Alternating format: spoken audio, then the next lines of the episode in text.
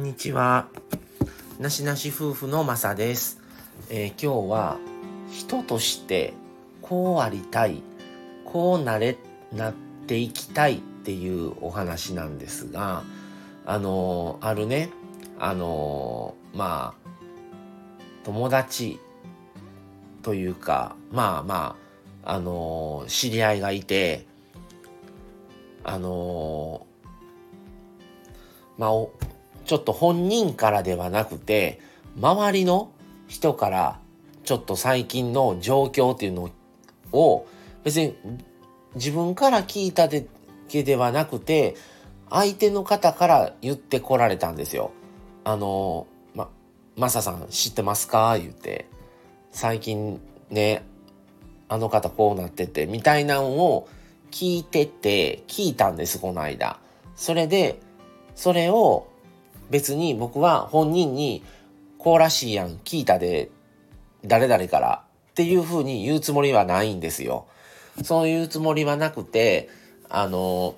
本当だったらなんで言うてくれへんのやろそんなことってマサさんには伝えておかないといけないなって思ってもらえなかったってことですから言うてもらえなかったってことはあの何回かねそのあのもうまあ僕は薄々わかん、もう分かってたんですけど、確信は本人に聞くしかないじゃないですか。でも本人には僕もあえて聞いてなくて、それ本人も言ってこないっていうことで、周りから聞いちゃったんで、でもそれを別に誰々から聞いたでというつもりもないし、ただ単に、あの、ちょっと耳にしてんけどっていうことも、僕はあえて言わないでおこうと思ってるんですね。あので、なんで言うてくれへんかったんやろとか、そんなん言うてくれへんなんてちょっとあまりにもひどいわっていう考え方も一つなんですよ。ただ、僕はそうじゃなくて、それを言っあ、マサさんだから言っておかないといけないな。マサさんだから言っておこう。っていうような人にならないといけないなって思ったんですよね。それを聞いた時に。別にその人ににも、あ、そうなんや。うーん、よかったんちゃう？とか、まあ、ちょっと、あっさりと答えをもう返答して、もうそれで話終わったんですよ、その話は。もう、もう全く関係ない話してたんですけど、その後も。でも、それを責めるのではなくて、あ、こういうことがあった。じゃあマサさんに言おう。っていう風な思ってもらえるような自分にならないといけないなっていうのはすごく思いましたね。